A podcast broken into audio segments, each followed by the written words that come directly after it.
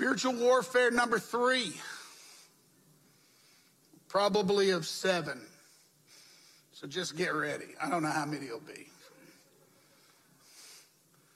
And thank you, worship team, for, for taking us to war.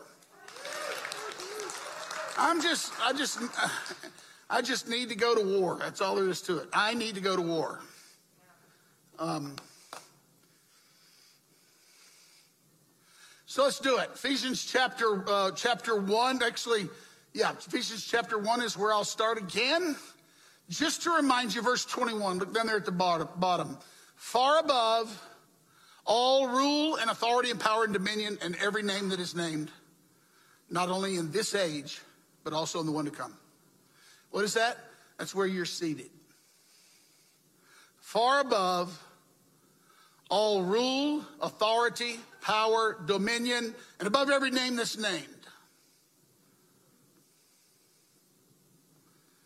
This is what you have in Christ. This is what you have in Christ. This is what the man in prison says you have in Christ.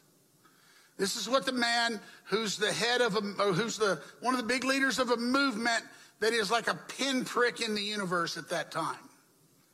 Do you not understand that the people of God at the time of Jesus consisted of the remnant of the disciples who received his word in Jerusalem, and the rest of the world lie in darkness?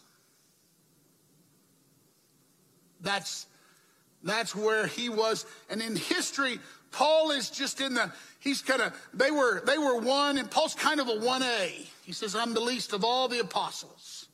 And so the least of all the apostles, here's what he did. He turned the world upside down.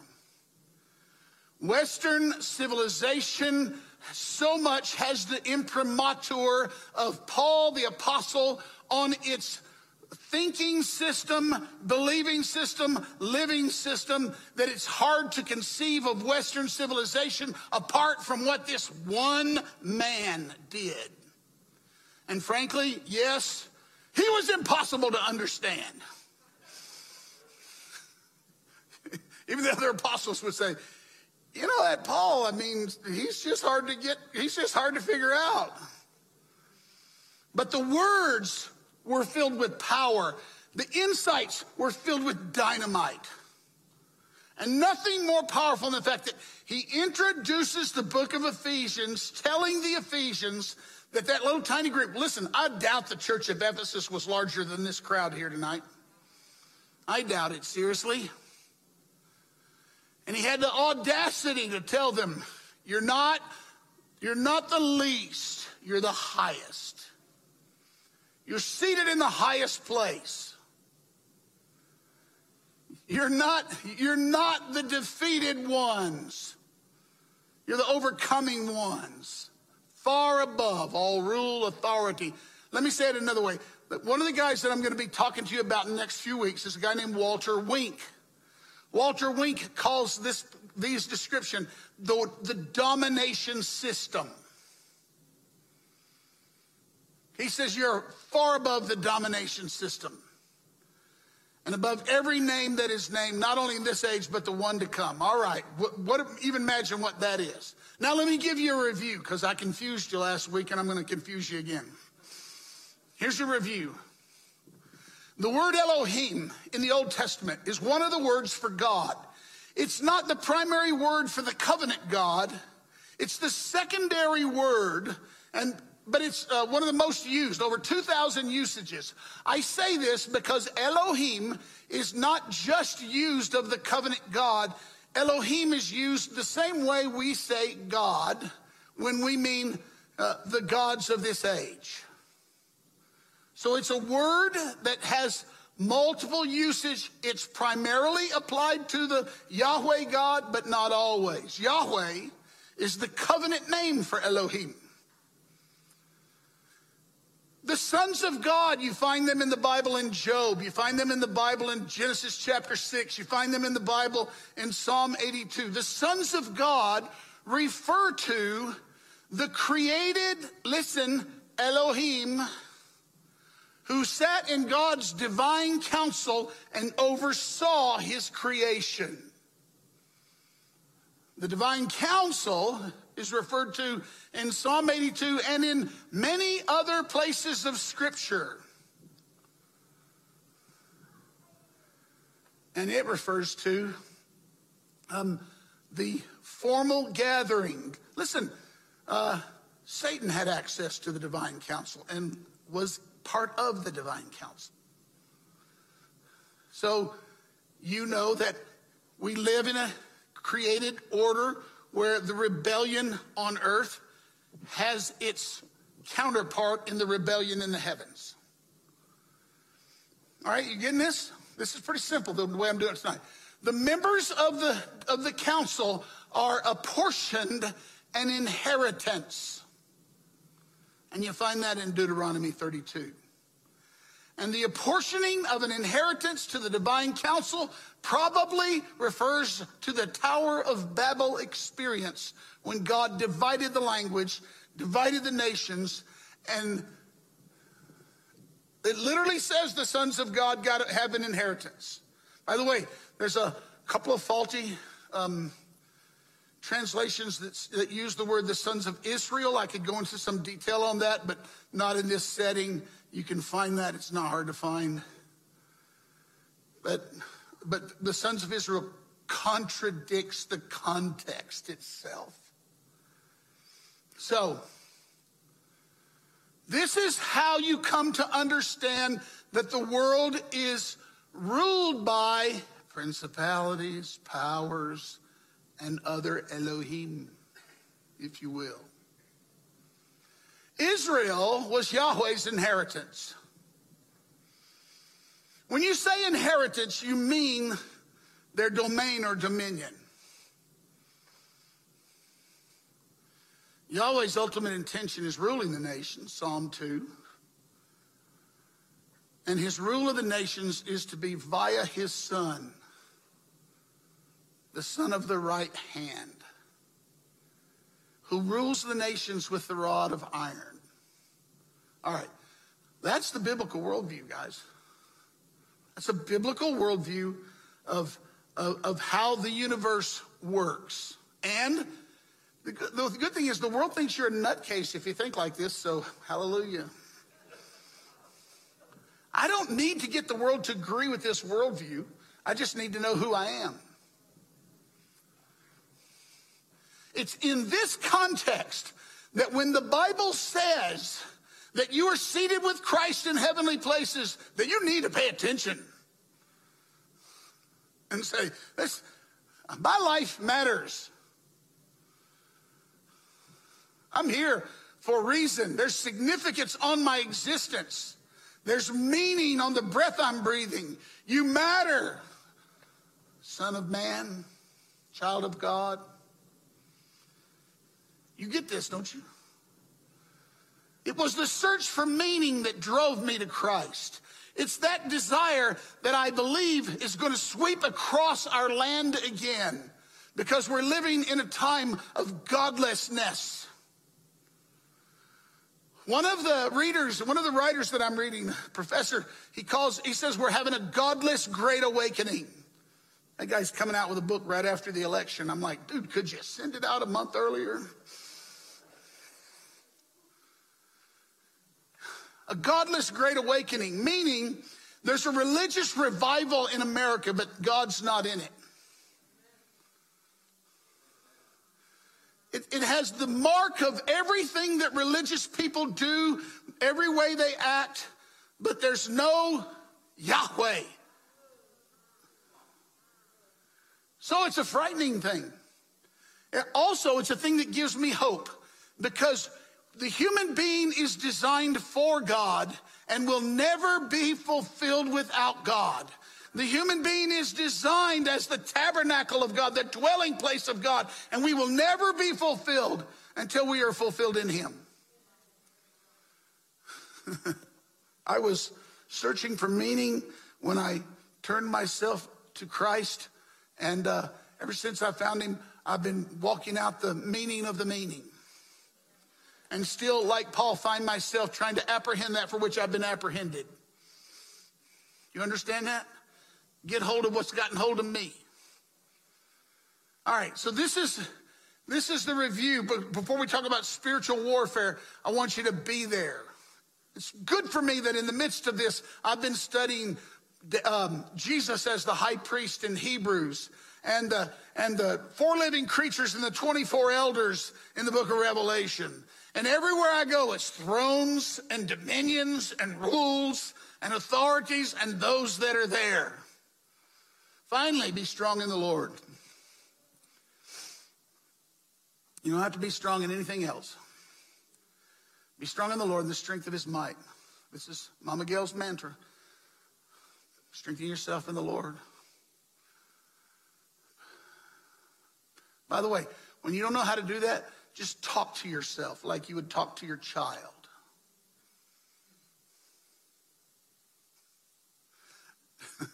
I'm not kidding. Talk to yourself in the name of the Lord. Just speak to your own soul. Sometimes you're like, if you come to church and you're dead inside and you're not worshiping, you tell your soul to wake up. You tell your spirit to come into alignment. You tell yourself to get out of that place that you're in. Rule yourself. Don't wait for something, don't wait for something to, to stimulate you to be who you're supposed to be. Do it. Put on the whole armor of God.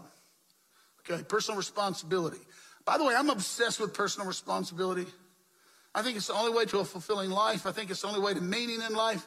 I think it's, I think it's the only way uh, to accomplish things in life. I think it's the only way for national governments to work. I think personal responsibility is the single key that humans can get hold of and get on with themselves. And you're able to do it because he because you've strengthened yourself in the Lord. And once you've strengthened yourself in the Lord, you can take the steps.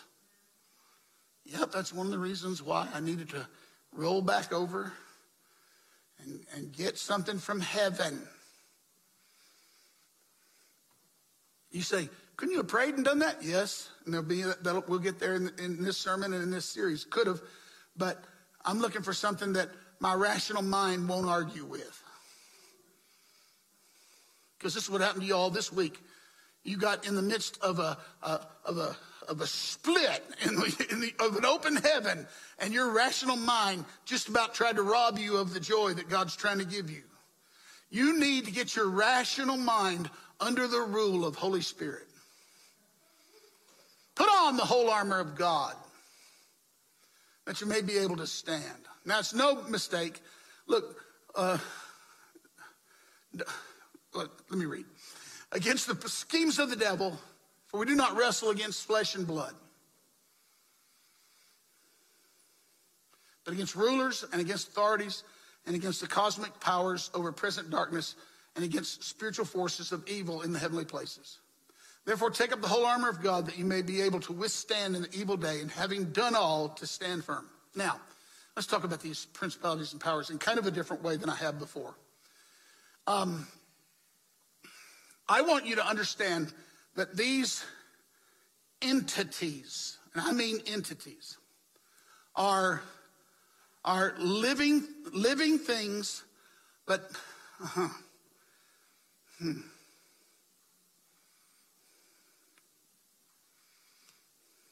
When I was growing up in the South, and I was living in the Jim Crow South, and the gospel people preached was incongruent with the life we were living. There was a phrase people would say, that's just how things are. That's a principality. Get it. Please get it.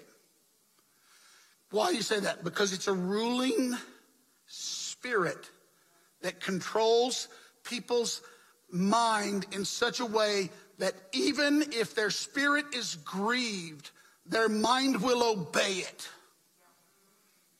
Conformity. Every horrible Holocaust that there's ever been, every genocide, every despotic regime that's ever taken over has done so because the mind of the, the corporate mind uh, paralyzed people from action. Every one of us looks at movies about Nazi Germany and we say, how could they do that? And I'm going to tell you that 99% of us would do it. The rest would have to die. Because, because they're, look, there's all kind of simple experiments that show us that human beings are wired to conformity. And that when an idea captures a room, you like you could take an experiment and you could show two lines on a graph. They could be exactly the same, same size. And you could have a group of people in that room and, and the group of people could conspire that one of the lines was longer than the other. And then you could bring a series of people into the room and you would get about 90% conformity by saying which line was longer. Because when everybody says they see it, the one who doesn't see it can see it.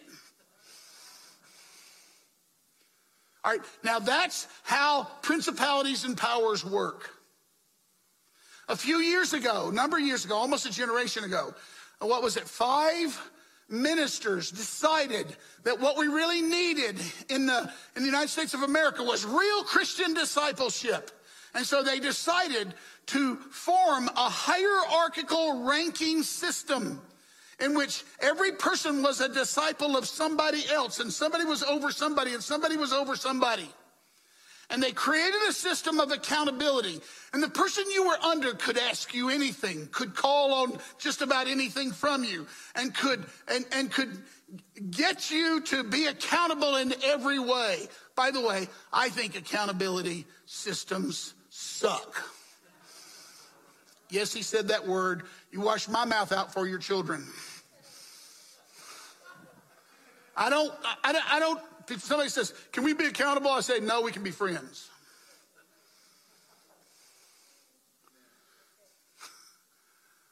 Listen, you'll lie to your accountability partner. Your friend is somebody you open your heart to. What you want is somebody to whom you disclose yourself. Why do you fall in love? Because you disclose your heart, the secrets of your heart. Now, by the way, I do know there's a certain personality type or a few personality types that work pretty well with accountability. Go for it. Don't ask me to join. All right. So they did this system. It was called the shepherding movement. How many of you know about the shepherding movement? One of the leaders of the shepherding movement was a guy named Bob Mumford. I met Bob Mumford a few years ago. He's in his, his 80s. I guess, I think Bob's still living on up into his 80s. And when I met him, I heard him preach, and he spoke about this accountability system that they put in the churches. And he said these words We, we loosed a principality on ourselves. Actually, he said an arche, a ruler. He said we literally fashioned one. Uh, listen, I'm not saying you can create the gods. I'm saying you can create systems that the gods can inhabit. And he said he realized when he got into that thing that he says, I realized that I had made, an, uh, we, we had made this thing, this antichrist thing. And I remember, then he, and then he said, and I made a decision right then that I would kill it or it would kill me. And he started to cry. He said, both happened. And literally, in his old age, he's still a broken man because he partnered with a lie and caused a bunch of people to partner with a lie and to get themselves in a system that wrecked instead of formed their lives.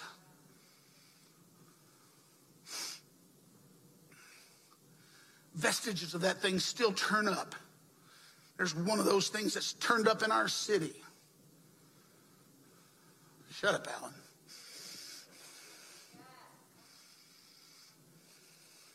It's a snake and you have to cut its head off. We wrestle not against flesh and blood, but rulers and authorities and cosmic powers and over this present darkness and against the spiritual forces of evil in heavenly places. Let me, let me, let me keep going about this. I want you to get hold of this. Um,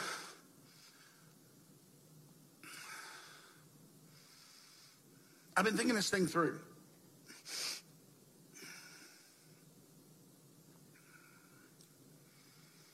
Oh, help me, Jesus.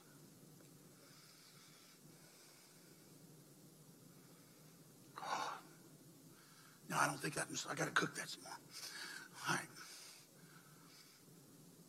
I'll say, it, I'll say it this way, though. Any institution you create becomes something that requires your service. And, and listen, one of the things that you, you, you don't understand, you intrinsically do understand it. Every Christian that I know everywhere for a generation has said, I hate religion.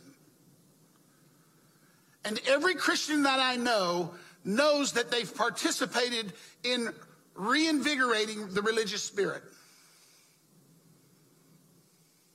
How's that work? Well, it goes like this you create a church. A church becomes an institution, and the institution becomes the point rather than the reason you created it. A government bureaucracy, you'll understand that one better. There's no such thing as a government bureaucracy that's happy to get smaller. It demands to be served. It demands to be fed. It demands to be uh, ministered to. So what I'm saying to you is this is a big deal. This is a big war. But one of the things that we, we all want to do is to create or is to, or is to walk in um, uh, a family of faith that, that does not act in a religious way and put chains on people, but actually liberates people. And oh, by the way, house church is not the cure. You'll do it there too. It's about what's in us. It's not, and, and it's about what we partner with. It's not about, it's not about the, the having a perfect form. Do you, do you, have you ever noticed that God did not actually give us a manual? He gave us narratives. He's told us stories. Every one of us wish we could look up like present darkness. Let's look that up. Let's get the list of what it is. We want, a, we, want, we want a categorical dictionary that we can look everything up and know what it is. Boom, we got it. Doesn't work. All, all, all it does is turn us into people nobody wants to listen to. All right. But Paul, all he's doing now, listen, all he's doing is he's saying, Uh, he's, he's, he's sizing up the situation. This small group of people are involved in a city that's pagan and a government that's pagan and the, and, the, and the pagan religion of the city and the pagan government over the city are allies, but they're not perfectly congruent. And so that's why there's a variety of things they're fighting against. It's not just one. Would that it was just one. There's a variety of levels of understandings of this thing. And so then what he does is he just does this beautiful, wonderful thing. He just looks at the Roman soldier. The Roman soldier was the most perfect instrument of war of that time. Literally. And he said, that's what we got to become. That's what we got to become. Wouldn't he have a, kick with Sandia Labs?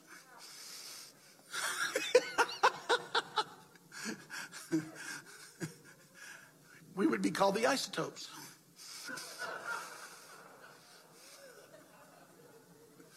Wait, that's been done. All right, let's show you something. He's also been setting a stage. He told them that all things were new in Christ. He said, You have a new identity. You're one new man. He said, You have a new unity. You're heirs together. Heirs, heirs, heirs. Hey, just one little aside. If you wonder what the heck's going on in America, one of the things that's going on in America is that Americans have decided that we have, re- that we have rejected our inheritance. What does that mean? Um, there's historic guilt and shame on us to a degree that we, that we in some ways, um, hate our nation. Yeah. Yeah. And this is why this is why we this is why we are opening our borders and doing all kinds of other things that are suicidal for nations. It's a great time for you see this stuff is solution for it. Uh, what's going on in the nation right now is not a, is not a solution. It's, um, it's creating a worse monster from the monster you're running from. A new unity heirs together, a new humanity, a new family. I've talked about these things a new paternity and a new fraternity. All right, those are just examples. Those are not, those are not uh, the total. This is what's happening to us. Um, been a Christian few years that I started hearing the phrase deconstruction. Deconstruction has become a thing. Deconstruction means you, you take what you have and you examine it for its flaws and you, and you deconstruct the flaws. The problem is, this is literally the problem. Most people, deconstruction is really easy. That's why you, you, you know, you can hire anybody to be on the demolition crew. Anybody with a hammer and an attitude can get on the demolition crew. But people of skill who can build is a whole other thing. And so what's happening to lots of people is they're getting seduced by the idea of deconstruction because everybody can feel something needs adjusting and needs to be straightened out. And so, and so people uh, join deconstruction, but what they build is no life in it. Years and years ago, when I was on the island nation of Haiti, and I was I was imbibing. It was 19, it was it was 1980 actually, and I was experiencing poverty of the degree that I had never before seen in my life, and it was taking my breath. And during that time, I had, had become an, an angry young theological student, thinker, prophet, remnant guy. I was mad at everybody, mad at everything, and uh, I was on that island nation, and I had an encounter with God. And God rebuked me and said, You're pretty good at tearing things down. Can you build anything?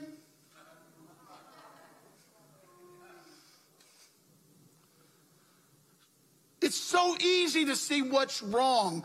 But if all you can do is see what's wrong, but you don't have the skill to build something, Paul, his unique feature was he was constructing, not deconstructing.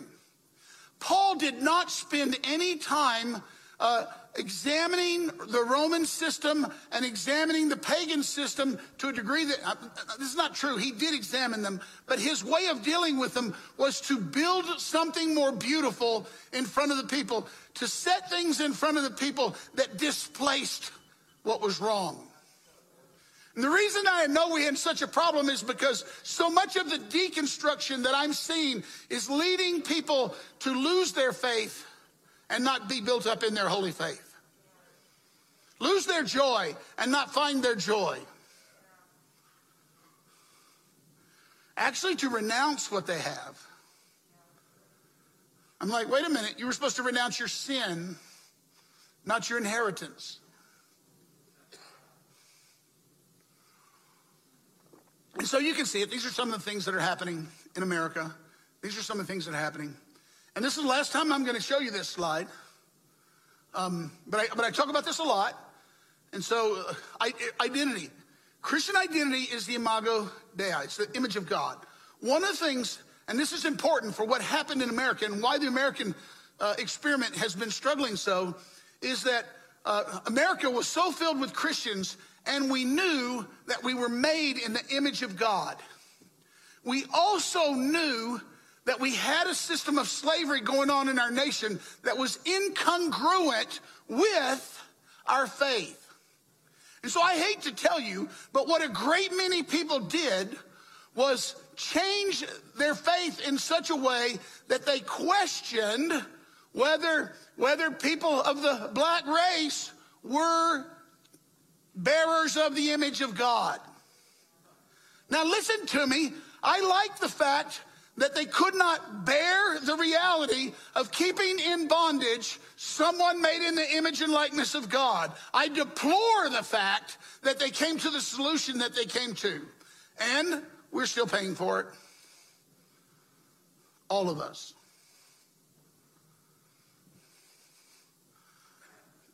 But that's what you build. Um, and we're, we're doing this with many things. Uh, We, you, you've heard us talk about uh, deconstructing marriage.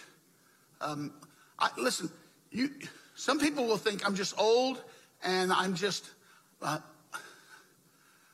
I'm just old and things have changed and they passed me by.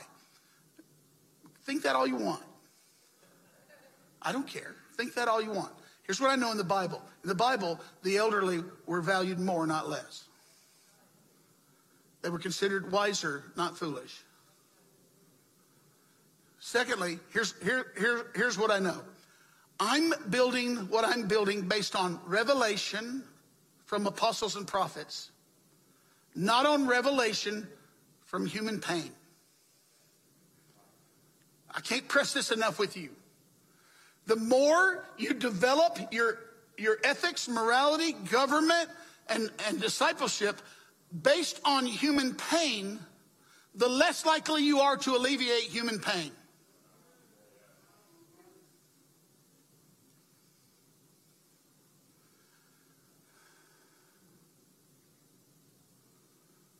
Human pain is the trigger for us to say something is wrong, but it's not, but the solution is not then found in the hurting person's answer to their own problems. It's found in the revelation from heaven.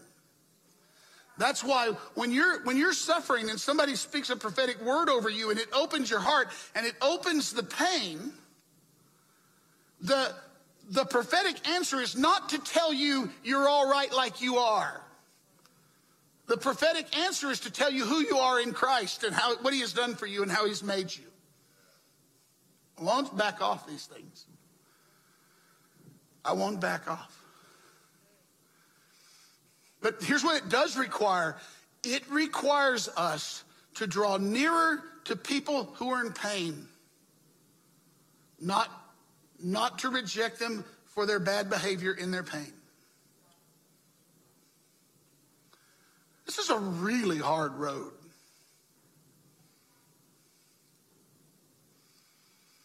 We have to draw nearer. This is, a, this is, this is what we're called to. Okay. Mom's going to be doing the countdown in a minute. Stand therefore, and here I have a, this is like the third time I've gotten to this and not preached on it. Roman armor. Let me tell you one thing you won't find me doing from this. Uh, I, am okay with people who do, but don't, but understand this. So somebody, sometimes people say, "Did you put on your armor before you left the room this morning?" And I, and I look at them like they're crazy. You need to understand this is something I'm clothed in, not something I have to put on.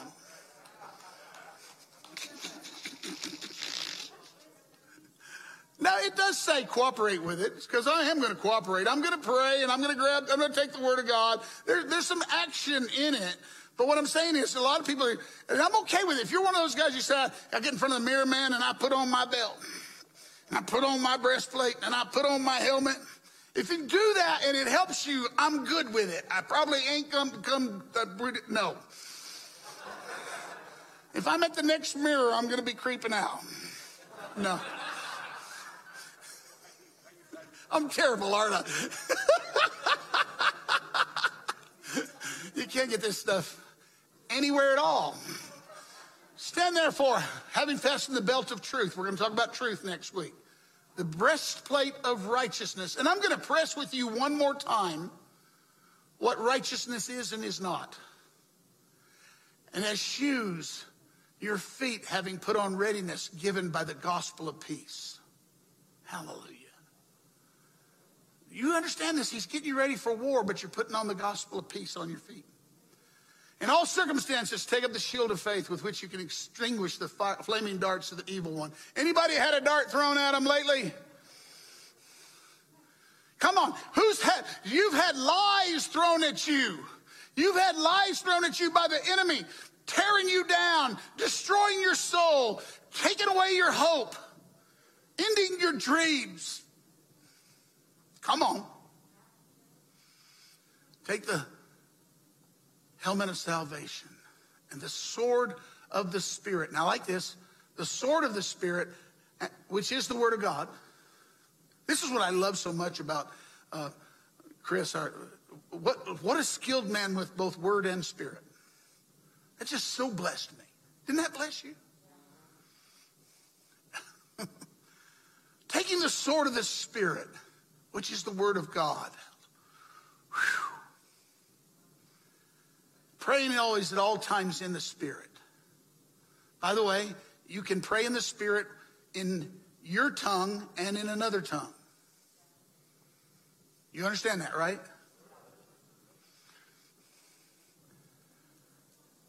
With all prayer and supplication.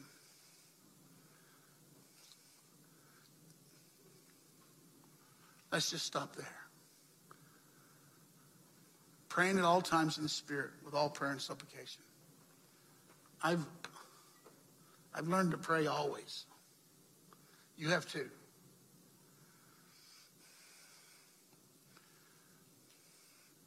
Let me tell you how to sanctify your desires. Any desire that you can't turn into a prayer, right? Anything you're desiring that you cannot cry out to God and say, I want this. Right? That'll clean you up. and to realize that when you're desiring something, you are praying towards it. Jesus told us all this in the Sermon on the Mount with different words. Praying always. Have you learned how to pray in tongues under your breath?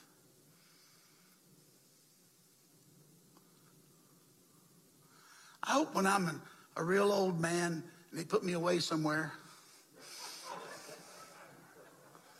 It's in, it's in, it's inevitable. It's inevitable. I hope I'll be that guy that's going around. And they'll go, he's always muttering to himself.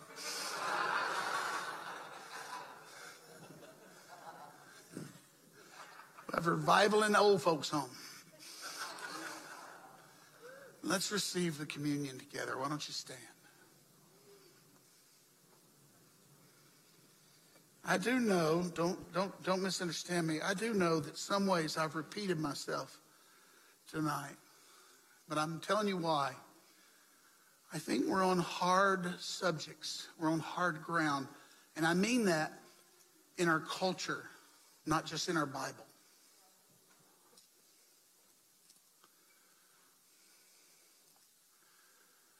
I'll go ahead and say what I, I'll just plant the seed as we're getting ready to receive the communion.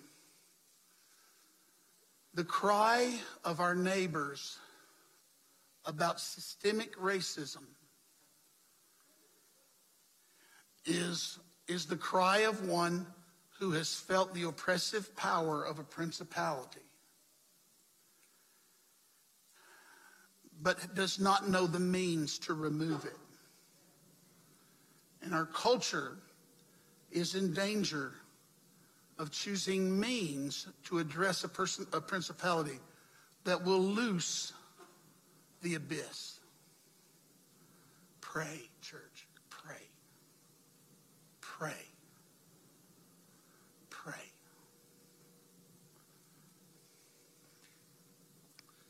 Our Lord has given himself to us, and we're going to receive him. If you're here tonight, uh, we want you to join us in the communion if you're new. This bread is the body of Jesus Christ. When Jesus died, he gave himself to us body and blood. It's just to say he gave his life to us. Hear that. To us. The ultimate aim of giving his life for us was to give his life to us. Does everyone have the elements? Does anyone not have them? Okay, I didn't ask. All right. Uh, we are a kingdom of priests. So I'm going to make a declaration. I want you to just repeat it after me. This is the body of Christ. Jesus, we receive you.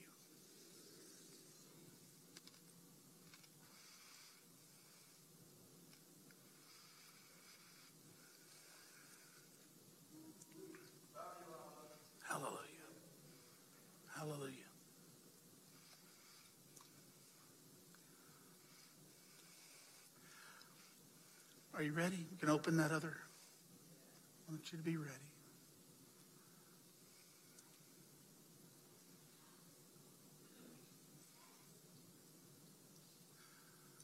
He redeemed us, not with corruptible things like silver and gold, but with the precious blood as of a lamb without spot or blemish. Repeat after me. This is the blood of Christ. We receive you, Jesus.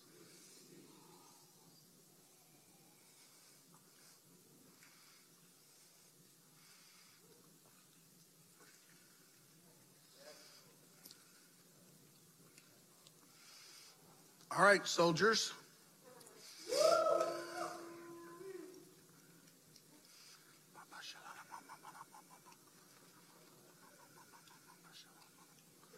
Come, Holy Spirit, come. Come, Holy Spirit, come. Come, come, come.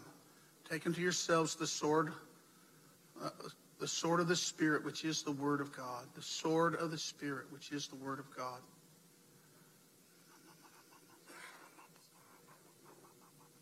Here's my prayer for you tonight is that, is that the Lord, by His Holy Spirit, would speak to you directly through Scripture and empower you. If you're here tonight and you want to receive prayer before you go, come quickly. Come right now. Just come quickly. We'll pray for one another and then we'll be released. Anyone who needs to be strengthened in the Lord, anyone who says, I'm facing a big old principality, I have no idea what to do with it, but I know I'm under an oppression. If you're under an oppression or under a darkness, under a cloud, under an attack, that's what we're after. Come on. Anybody else? Hmm. Okay. Come on. Come on. Hallelujah. All right, ministry team, put on your mask if you're come down and pray for these that have come. And I'm going to bless you and release you. I hope you're glad you came tonight. Hebrews 6, Revelation 6, Constitution class,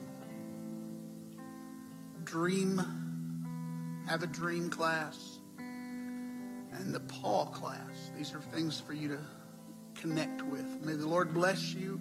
May the Lord keep you. May the Lord make his face shine on you and be gracious unto you. May the Lord lift up his countenance upon you and give you shalom.